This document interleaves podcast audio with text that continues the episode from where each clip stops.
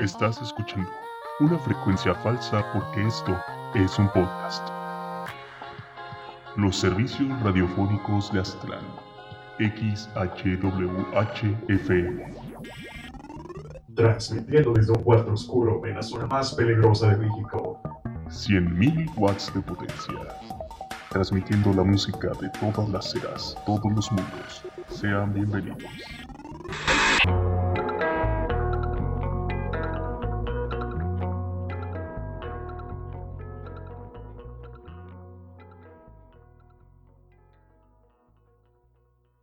To reflect who we are and what we hope to build, I am proud to announce that starting today, our company is now Meta. Meta. Desde que el señor Mark Zuckerberg hizo oficial el renombre de su empresa más importante, de Facebook a Meta, se ha abierto todo un tópico que antes solo le pertenecía al mundo geek, pero que ahora se ha vuelto incluso un tema del que están hablando empresas, gobiernos, desarrolladores e incluso la porrista y el bully más tonto de la universidad. Las suposiciones y visiones a futuro que conlleva la llegada del metaverso de Facebook se volvió en algo que las personas más idealistas observan como un empuje a llevarnos a mundos lejanos y a vivir esa vida virtual que tanto han soñado algunos. Pero por otra parte, la constante postura que tienen algunas empresas como Amazon han hecho pensar que tal vez el metaverso sea otro proyecto que busca generar publicidad y contrastes negativos con la realidad, sin tomar en cuenta todos los escándalos que la empresa de Zuckerberg ha tenido en los últimos años. ¿Cuál es el verdadero futuro de esto? ¿Quiénes se verán beneficiados y quiénes sufrirán las consecuencias? ¿Es acaso esto una broma sacada de alguna película de ciencia ficción distópica? Hoy, en los servicios radiofónicos de Aztlán, daremos un repaso por lo que ha sido la historia de los verdaderos mundos virtuales. Aquellos que llegaron, que se impusieron, y los que murieron en el camino. Así que busca un lugar cómodo, toma una bebida, y prepárate para escuchar este especial de La historia del metaverso. Antes de Meta. Los servicios radiofónicos de Aztlán presentan La historia del metaverso. Un mundo más allá, antes de Meta.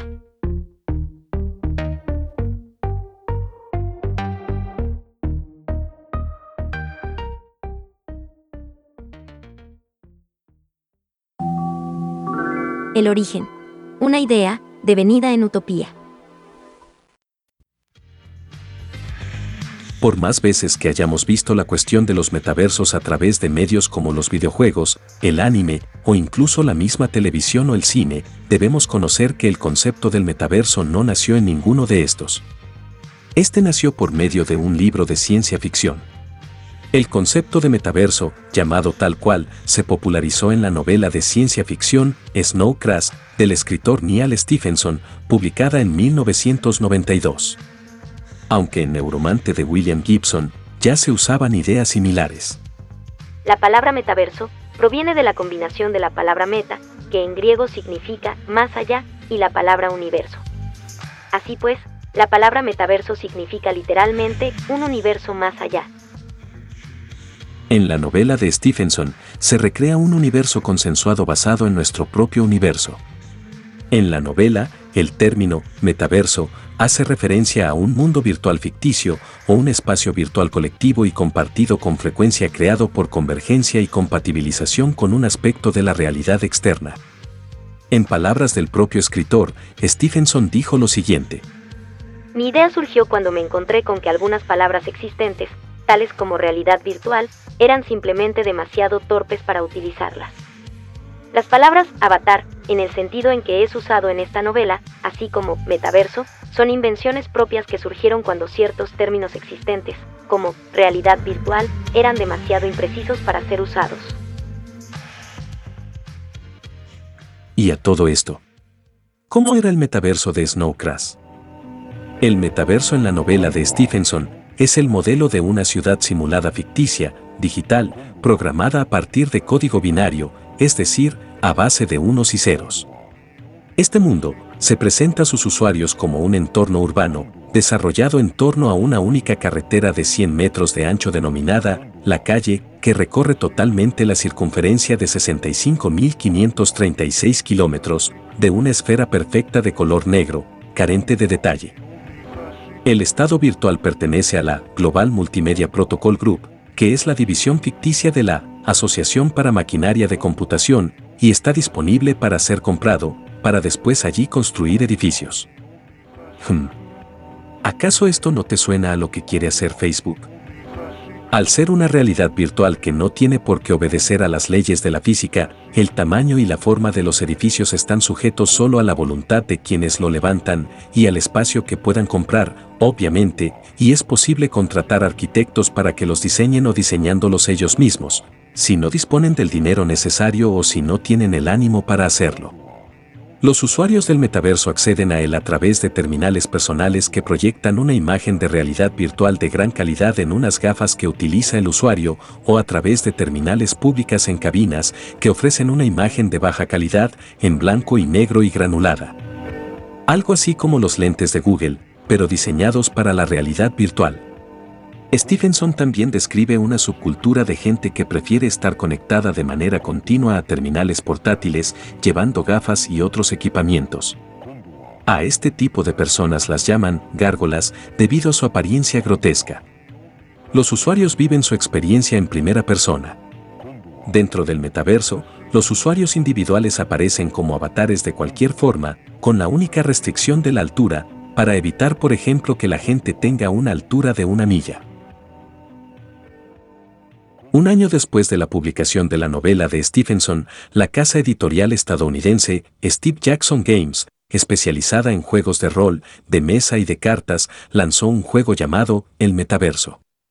Curiosamente, LucasArts, la empresa dedicada a videojuegos de George Lucas, creador de Star Wars, había sacado en el año de mil novecientos ochenta y cinco el videojuego Habitat para la Commodore sesenta y cuatro. Parece imposible que con las conexiones que había entonces, donde Internet casi era inexistente, se hiciera ya un juego de este calibre, ¿verdad? Habitat estuvo disponible en fase beta durante tres años haciendo uso de un servicio online en el que había que pagar nueve noventa y nueve dólares al mes más seis centavos por minuto para jugar. Teniendo en cuenta la época en la que tuvo lugar su fase de desarrollo, lo cierto es que Habitat parecía servir más como campo de pruebas para la estabilidad del juego online, pero al final fue evolucionando.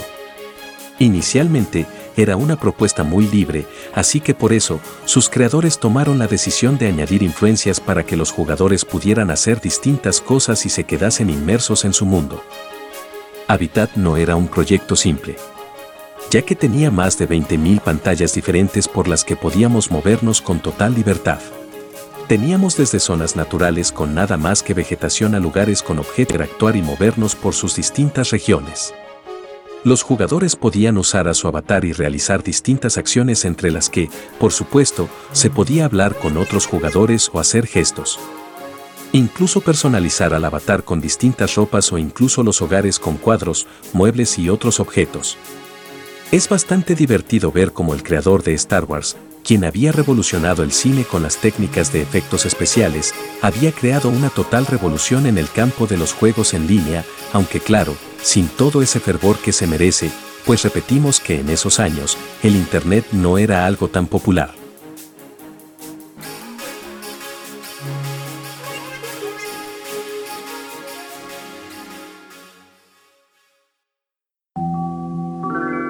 Worlds punto com. Era el año mil novecientos noventa y cinco.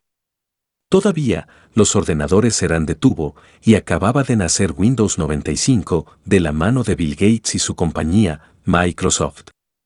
En aquella época, tener Internet era algo extraño para muchos e inalcanzable para gran parte de la población. Aún con todo ello, nació el primer simulador de vida virtual en dos D, llamado Worlds punto com. Worlds punto com era una red social que te permitía crear un personaje, moverlo por la pantalla e interactuar con más usuarios. Podría considerarse que fue el pionero de los juegos a mundos semiabiertos y precursor de otros videojuegos, como los conocidos Sims. La beta de Worlds punto com se dio a conocer en abril de mil novecientos noventa y cinco por la empresa Wells Incorporated, y los que pudieron probar el videojuego podría considerarse que alucinaron con las novedades que este juego incluía. para aquel entonces, era considerado como líder en la creación de entornos de espacios de trabajo virtual y de haber creado lugares para reuniones en el ciberespacio para clientes de compañías como Sprint o Intel. Toda una revolución, ya que no existían las redes sociales, pero sí típicas salas de chat. Worlds punto com alcanzó la cima gracias a la amplia variedad de personajes y diferentes mundos donde los usuarios podían chatear con sus amigos. En el año dos mil el juego fue actualizado con mejoras, más libertad de personalización y todo aquello sin límites, ya que los administradores solo trabajaban en sanar posibles fallos y detectar hackers.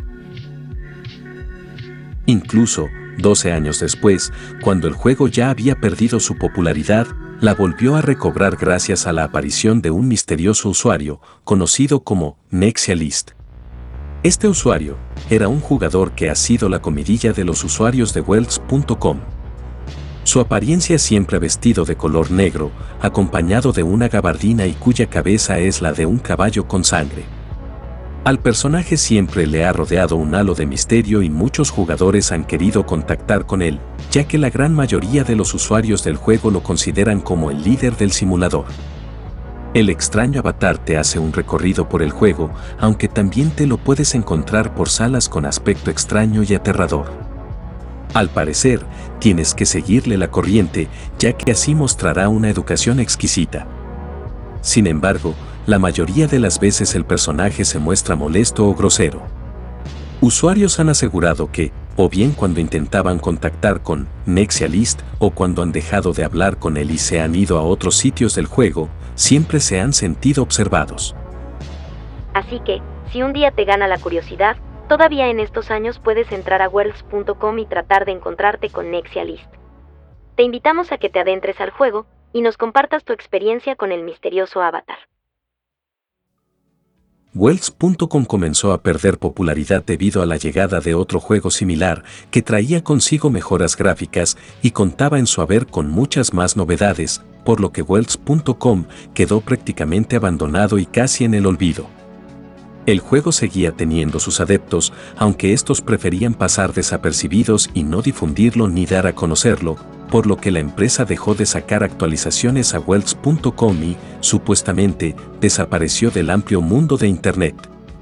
¿Cuál era este juego que había vencido a Worlds punto com? Hmm, aquí es cuando entra a la historia, Second Life. Linden. La llegada de Second Life.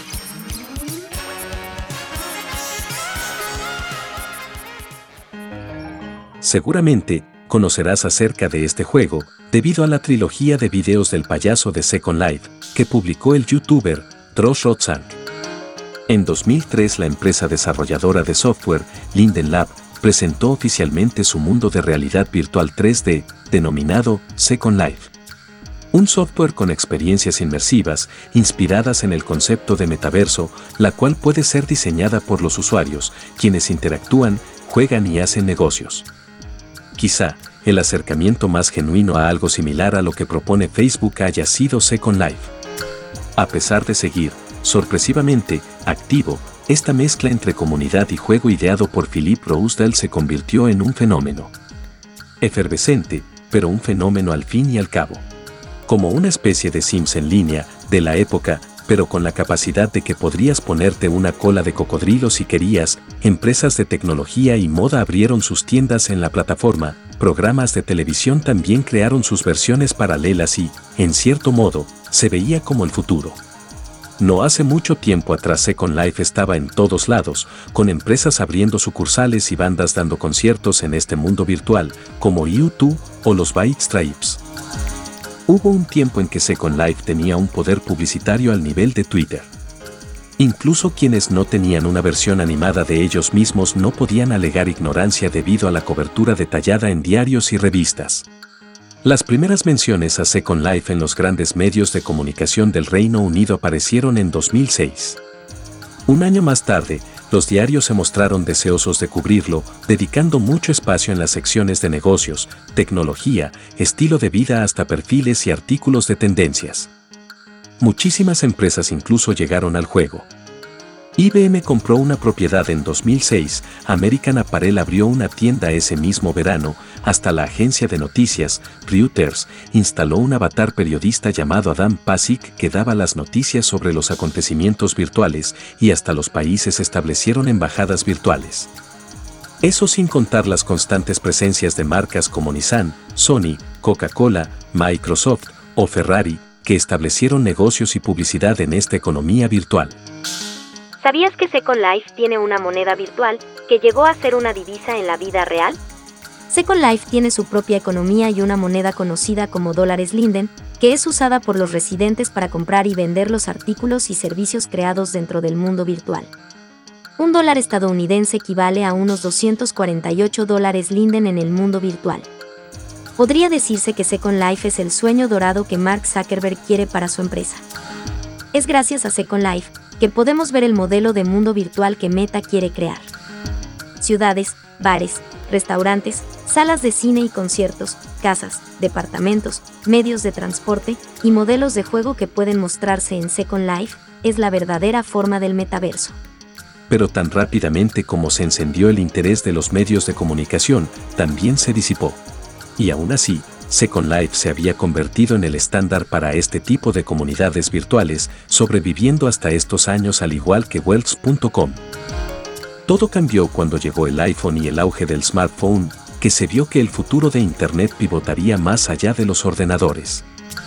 En la primera mitad de dos mil once, Facebook tuvo ya un promedio de quinientos millones de inicios de sesión al mes. Aquel futuro, el que proponía Second Life, duró muy poco. No sabemos si con este nuevo metaverso pasará igual. Pero ese no fue el fin de los mundos virtuales, porque la industria de los videojuegos encontró una mina de oro, que se quedaría impregnada por muchos años, bajo el nombre de varios títulos. Había llegado la séptima generación de videoconsolas.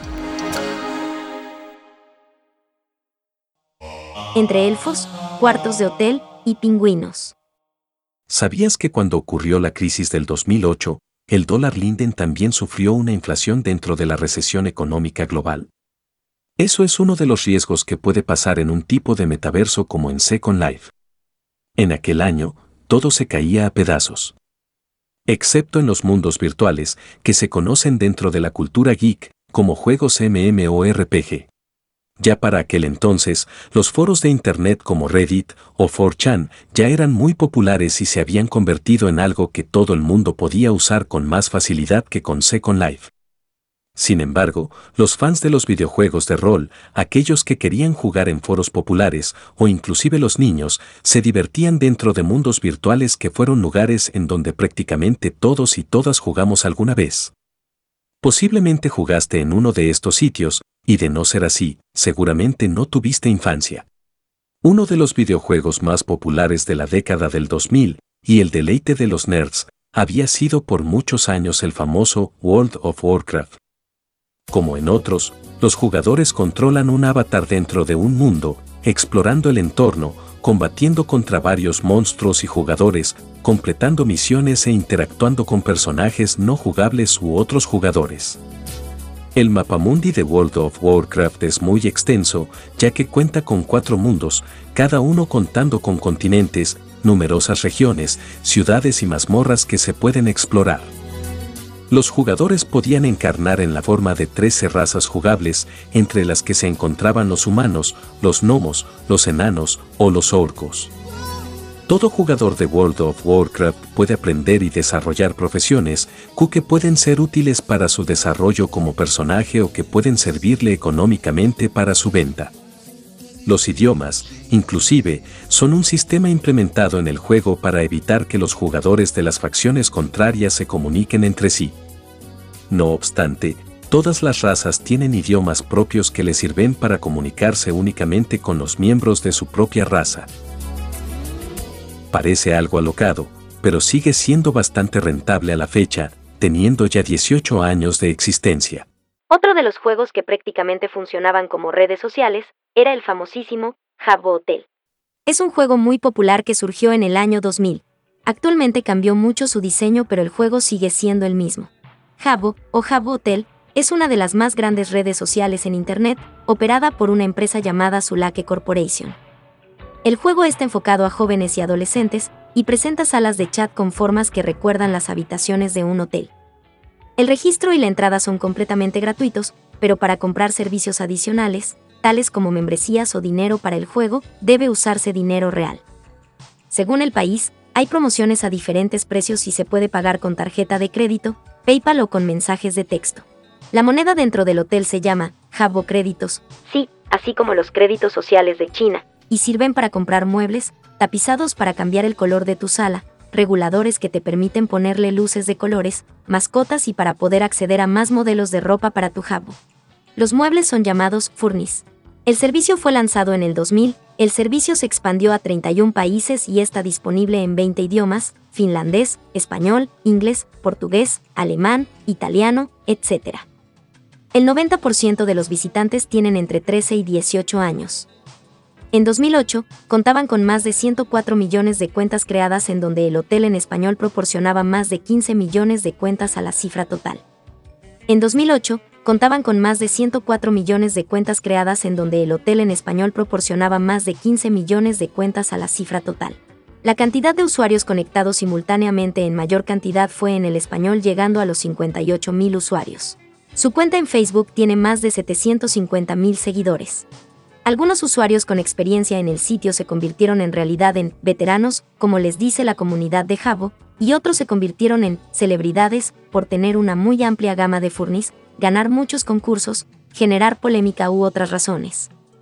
Habbo ha sido incluso centro de controversias, como aquella vez en la que se detuvo a un menor de diecisiete años y a otros cinco compañeros con los cuales creaban páginas falsas y se hacían pasar por moderadores, robándose muebles virtuales valuados en cuatro mil euros. O como aquella ocasión en la que los moderadores del sitio cerraban las cuentas de algunos usuarios por ser afrodescendientes. Esta controversia llevó al famoso meme, llamado La piscina está cerrada, en donde los miembros de Anonymous pusieron avatares, todos de piel negra y pelo afro, vestidos de traje, para obstruir los puntos de entrada de los lugares de reunión populares. El primer ataque fue lanzado en julio de dos mil seis, después de que comenzaron los rumores sobre que algunos moderadores tenían tendencias para prohibir cosas a los usuarios, basándose en los colores de la piel de sus avatares. Este es todo un evento que fácilmente se podría contar en otro podcast.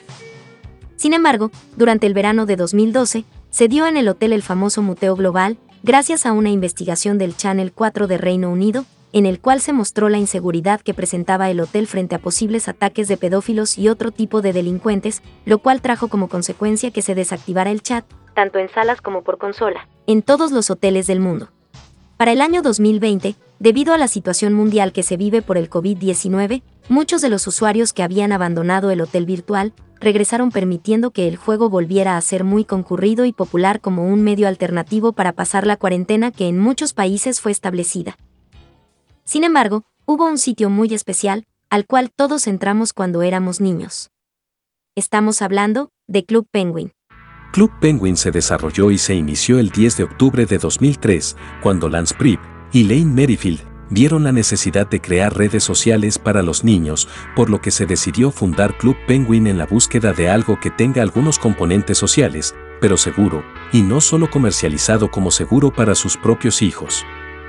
Después de dos años de pruebas y desarrollo, la primera versión de Club Penguin se dio a conocer en el veinticuatro de octubre de dos mil cinco. Club Penguin, después de dos años, había llegado a tres coma nueve millones de usuarios. En el momento en que fue adquirido por Disney, Club Penguin tenía doce millones de cuentas, de los cuales pagaban setecientos mil socios y generaba cuarenta millones de dólares de ingresos anuales. Aunque los propietarios habían rechazado las ofertas y la publicidad lucrativa en el pasado, en agosto de dos mil siete se acordó vender la empresa a Disney. Antes de ser adquirida por Disney, los ingresos de Club Penguin dependían casi exclusivamente de las cuotas pagadas por sus miembros. Sin embargo, la gran mayoría de los usuarios decidió no pagar las cuotas y aprovechar la oferta gratuita. El cinco de diciembre del dos mil doce, la isla de Club Penguin sufrió un gran cambio en muchas de sus salas principales, pasando de su estilo viejo a uno más moderno. Esto también ha traído consigo que Club Penguin vaya innovando en varios aspectos del juego, tanto es así que la mayor parte de la isla ha sido lanzada con nuevos gráficos en sus salas. ¿Quién no se acuerda de los eventos especiales? Nuestros favoritos fueron la de los piratas y la de la celebración de la franquicia, Star Wars. En dos mil dieciséis se estrenó el proyecto súper secreto que ha sido promocionado desde dos mil catorce. El veintinueve de marzo de dos mil diecisiete a las doce con un minuto de la madrugada, todos los servidores de Club Penguin se cerraron oficialmente, teniendo una última fiesta. El equipo realizó la última fiesta, Sigan Pinguineando, como despedida de Club Penguin. El último día de funcionamiento del juego, todos los usuarios recibieron una membresía gratis durante un día como regalo de despedida. Dentro del Club Penguin, los usuarios podían trabajar en distintos lugares, como una pizzería, una cafetería, pescando o compitiendo en carreras en avalancha, siendo obviamente minijuegos que le daban al jugador monedas virtuales.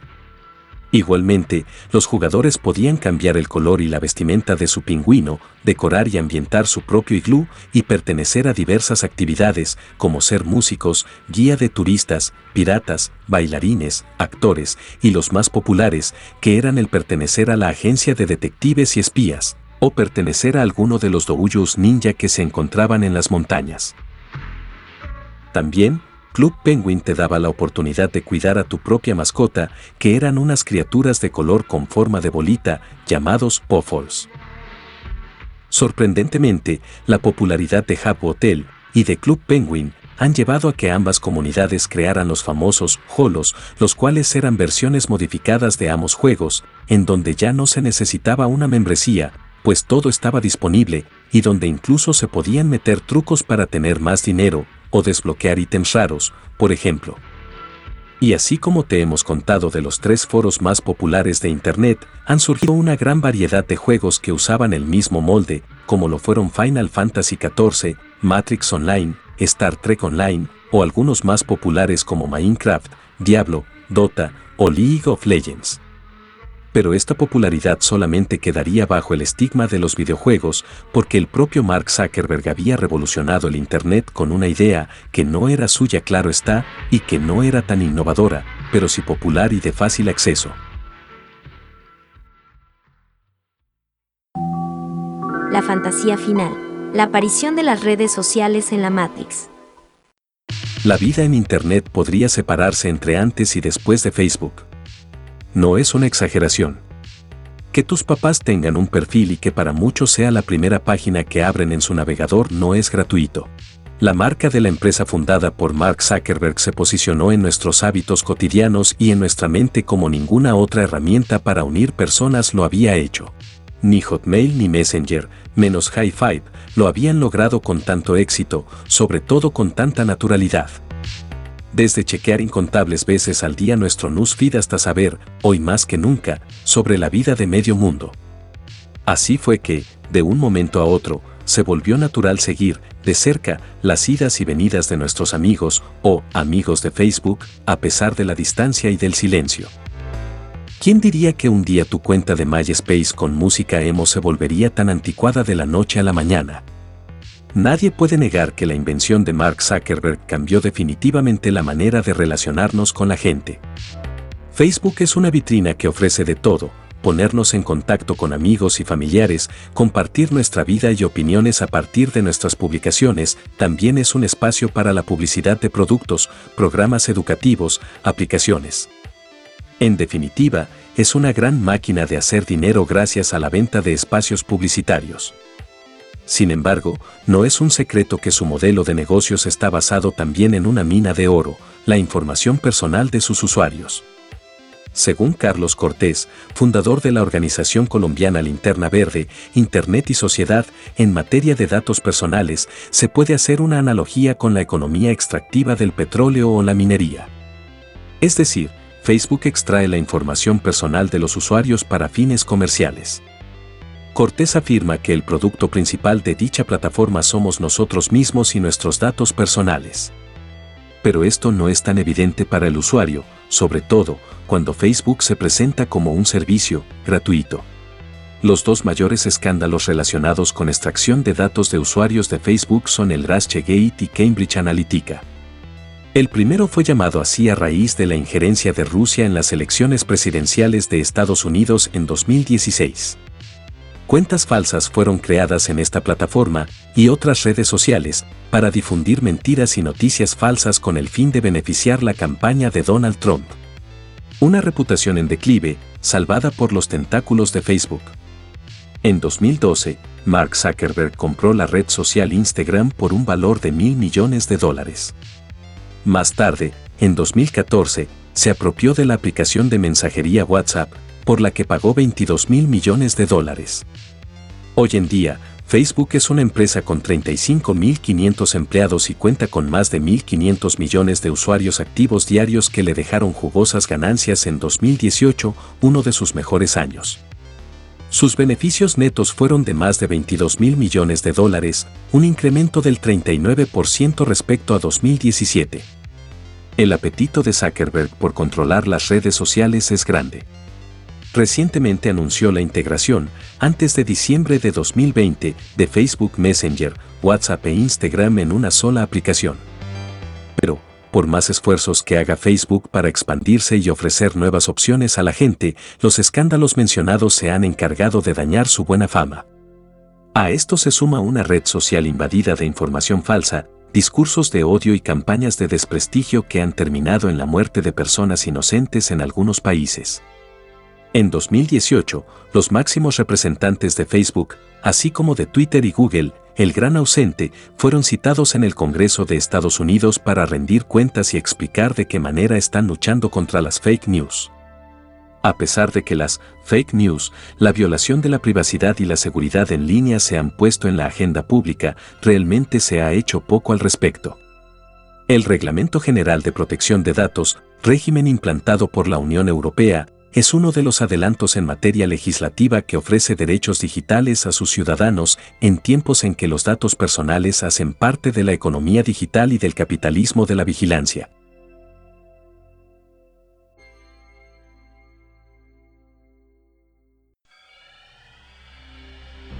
El metaverso en la cultura pop y los medios convencionales. Sabemos que, a lo largo de los años, hemos tenido mil y un formas de mostrar el metaverso dentro de cosas de la cultura pop, mayormente en el cine y la televisión. Y ahora que estamos en esta sección de curiosidades y referencias, será momento de dar información rápida con las referencias y metaversos más conocidos de la cultura pop. Si no encuentras la referencia que esperabas, no te preocupes. Puedes colocarla en la caja de comentarios si es que nos escuchas desde la aplicación de Anchor. Aquí vamos. En Ready Player One se nos cuenta una historia en donde, en un futuro no muy lejano, el mundo está congelado en la cultura pop de los años ochenta y vive inmerso en un metaverso llamado Oasis. En este metaverso más reciente podemos ver una conexión directa con los videojuegos y la cultura pop de los años ochenta. Dentro de otros metaversos en el mundo de los videojuegos, podemos encontrar O V R, After Earth, Appland, Earth dos y VRChat. La realidad virtual es la que ha logrado que los metaversos no ficticios pero intangibles sean posibles. La serie británica, Black Mirror, tiene varios capítulos que exploran las pesadillas distópicas que podrían resultar del abuso de las tecnologías relacionadas al metaverso. Los capítulos más resaltantes son Nosedive, en donde se muestra un mundo que se rige por las calificaciones de una red social. Mientras más influyente seas, más posibilidades de acceder a beneficios en el mundo real tendrás. Algo no muy alejado de la realidad. San Junípero es uno de los capítulos de la temporada cuatro, y en este se muestra un mundo virtual en el cual las personas pueden perpetuar su vida más allá de la muerte. Esta especie de metaverso funciona como un sistema de eutanasia para los que sufren en vida. En el capítulo Arcángel, vemos qué es lo que sucede cuando los padres usan la tecnología para tratar de controlar la vida de sus hijos. Arcángel es un software que permite visualizar todo lo que tu hijo hace e incluso utiliza realidad aumentada para bloquear imágenes en el mundo real. El anime Sword Art Online se desarrolla en el año dos mil veintidós, en donde Kirito, junto a otros jugadores, se adentran en un videojuego V R de rol multijugador llamado Sword Art Online. En este mundo virtual, los jugadores pueden controlar sus avatares utilizando sus pensamientos gracias a un casco de realidad virtual. Sin embargo, los jugadores se dan cuenta de que no pueden salir del videojuego hasta que completen los cien niveles, y si mueren en el juego morirán en la vida real. V R cinco cuenta la historia de Sydney, una joven que trabaja en una compañía telefónica y está obsesionada con la muerte de su padre y su hermana que sucedió en un accidente hace varios años atrás. Sydney pasa su tiempo jugando videojuegos V R y un día accidentalmente descubre que puede ingresar a un tipo avanzado de realidad virtual en donde sus acciones tienen efecto en el mundo real. Kiss Me First se trata de un thriller que tiene como protagonista a Leila, una adolescente de diecisiete años solitaria y adicta a un videojuego de realidad virtual llamado Hazaña. El mundo de Leila cambia cuando en uno de los juegos virtuales que suele frecuentar, conoce a Tess, una chica hedonista, fiestera e insaciable que oculta un gran y oscuro secreto. Kiss Me First busca mostrar los peligros que implica el uso de la tecnología como forma de escape de la realidad. Tanto la trilogía de Matrix, como su serie animada, Animatrix, nos muestra un mundo donde la humanidad vive bajo la Matrix. La Matrix es un ambiente de relación entre cosas y sucesos creado y controlado artificialmente. Una importante característica de la Matrix es que en ella incluso las personas son consideradas cosas. El anime Yuki Yune Isahiro trata de unas niñas que, a través de una misteriosa app en su teléfono, son llamadas a un metaverso, sí, como el de Facebook, donde tienen que poner todo de su parte para salvar a la humanidad. Ghost in the Shell es otro clásico del anime que nos recuerda que nos puede pasar si nos mudamos todos a un mundo en el que tenemos que conectarnos con otros a través de nuestros cerebros, en donde la humanidad es más máquina que hombre, pero que puede navegar a través de la información a través de la red. La película de anime, Paprika, nos muestra un mundo donde puedes llegar hasta la mente de otros con solo una máquina. De esta película, se tuvo la inspiración para crear la película El Origen. Algunos elementos sociales del metaverso ya pueden encontrarse en los juegos. Por ejemplo, en Fortnite, un videojuego de disparos que se juega en computadoras, consolas y dispositivos móviles en línea. En dos mil dieciséis, Sony lanzó el PlayStation V R, un visor de realidad virtual con un costo de cuatrocientos dólares que se conectaba a su consola PlayStation cuatro para jugar en un entorno de realidad virtual. Este mes, Sony anunció que un visor de segunda generación estaba próximo a salir para la PlayStation cinco, aunque no dio a conocer una fecha de lanzamiento.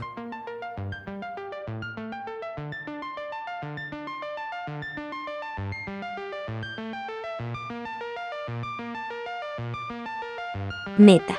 Una idea para no perder inversionistas. Para Zuckerberg, el nuevo nombre demuestra el compromiso de la empresa de construir el metaverso, que requerirá decenas de miles de millones de dólares sin estar seguro de su rentabilidad. Al cambiar el nombre a Meta, el jefe de Facebook, Mark Zuckerberg, busca generar una distracción de los escándalos, pero también realiza una apuesta gigantesca, la del metaverso, al que dedicará decenas de miles de millones de dólares sin estar seguro de su rentabilidad. Para Zuckerberg, el nuevo nombre demuestra el compromiso de la empresa de construir el metaverso, una versión en realidad virtual de Internet que busca que las interacciones en línea, como chatear con amigos o asistir a un concierto, se perciban como un cara a cara. Facebook anunció y estimó que los recursos destinados a Facebook Reality Labs, punta de lanza del metaverso, amputarían la ganancia del grupo en aproximadamente diez mil millones de dólares este año. Una cantidad de dinero que echará de menos la compañía, ya que antes de transformar el metaverso en una realidad palpable deberá seguir haciendo rentable su modelo vigente, basado en la publicidad, que vive bajo presión. Además de que la reciente actualización del sistema operativo del iPhone, que permite a los usuarios bloquear el rastreo de datos, perturbó su relación con los anunciantes, que ahora carecen de suficiente visibilidad sobre la eficacia de sus campañas publicitarias. Pero dejar de lado a Apple y a todos los intermediarios al proponer un ecosistema autosuficiente es, también, una de las principales apuestas del proyecto metaverso. La creación de Meta es diferente a la de Alphabet, que se volvió casa matriz de Google en dos mil quince, ya que esta última no supuso un cambio de paradigma. Hoy, la realidad virtual amenaza con estancarse por completo y de no volverse más que una pequeña parte del universo de los fanáticos de videojuegos. Para acelerar la penetración de estos aparatos, Zuckerberg quiere venderlos a precio de coste o subvencionarlos, es decir, venderlos a pérdida o regalarlos, aunque advierte que deben asegurarnos de no perder demasiado dinero en el camino.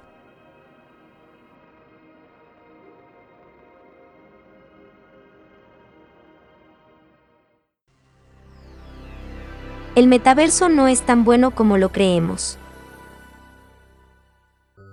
El metaverso tiene enormes implicaciones, tiene ventajas fantásticas y peligros un tanto aterradores. Los datos que generarán serán vastos y extremadamente valiosos. y necesitamos un sistema muy robusto para vigilarlo. Por su parte, la integración a la realidad virtual, la realidad aumentada, y hacer que las personas interactúen en el mundo digital durante una parte significativa de su día, podría alterar nuestro sentido de la realidad y distorsionar cómo interpretamos nuestras experiencias diarias directas.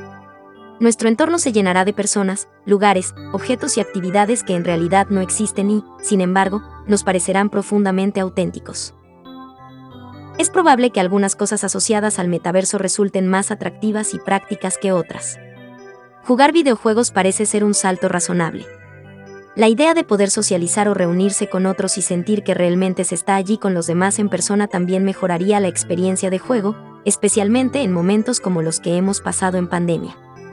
Pero, igualmente, debemos admitir que la cantidad de daño que han hecho es incalculable. Para los especialistas, el concepto de Facebook es una utopía. Un hermoso lugar para estar, pero probablemente no donde los internautas quieran vivir realmente. Resulta que para los expertos no es el tipo de lugar donde realmente se puede construir un negocio. La situación es que hay mucho dinero comprometido. El parche de bienes raíces de Decentraland cambió de manos por dos punto cuatro millones de dólares hace unos días.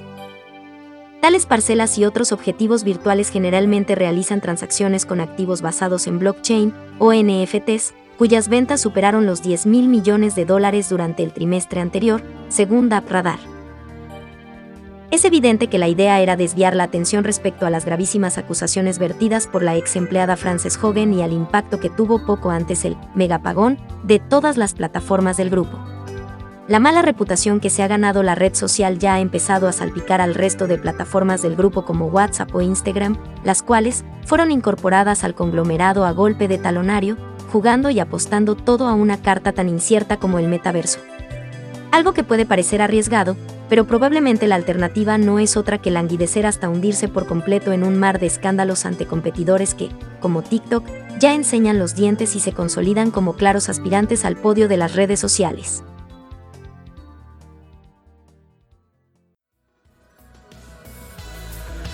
La modernidad nos ha fallado.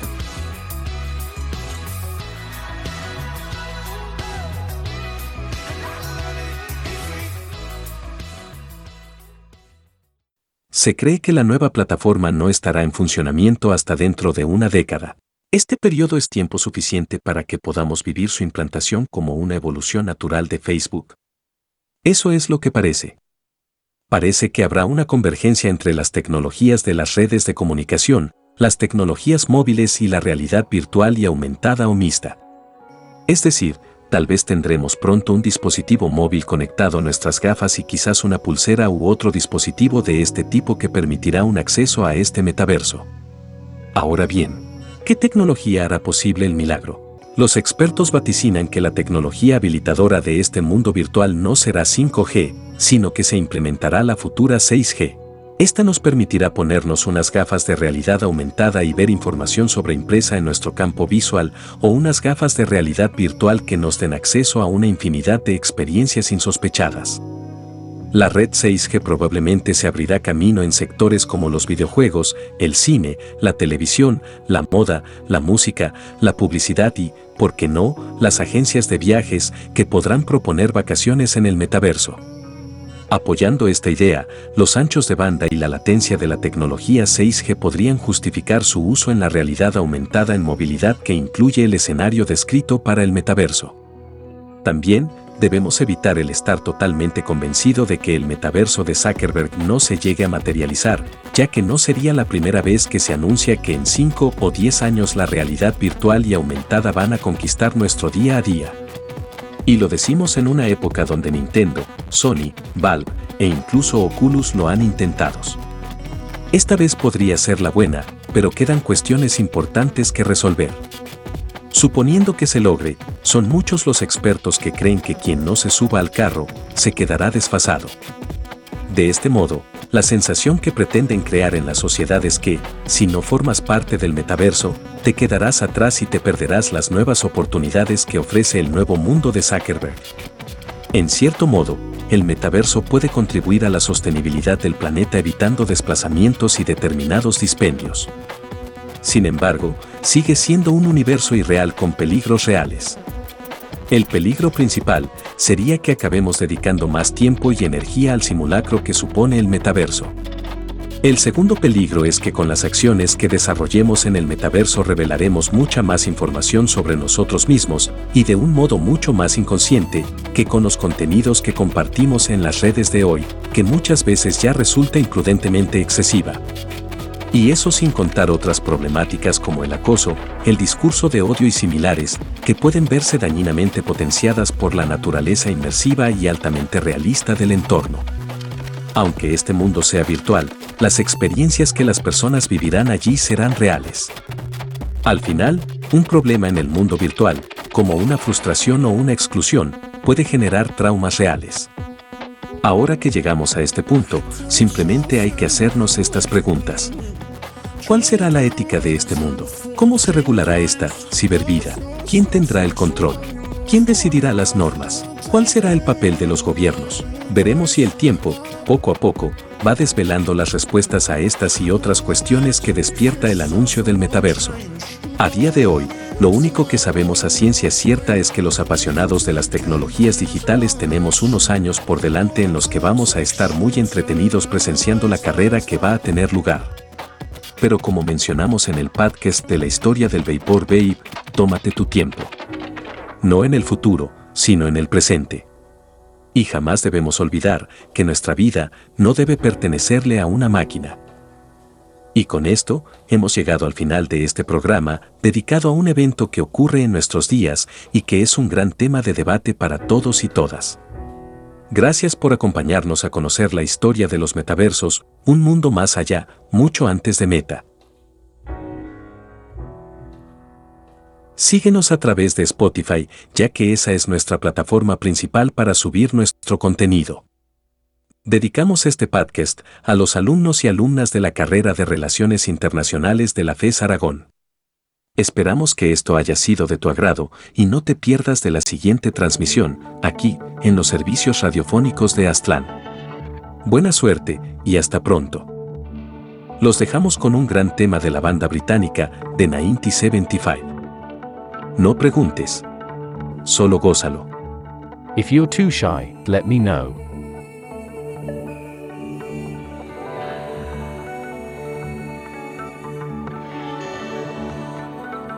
Dirección, Slim Siggy.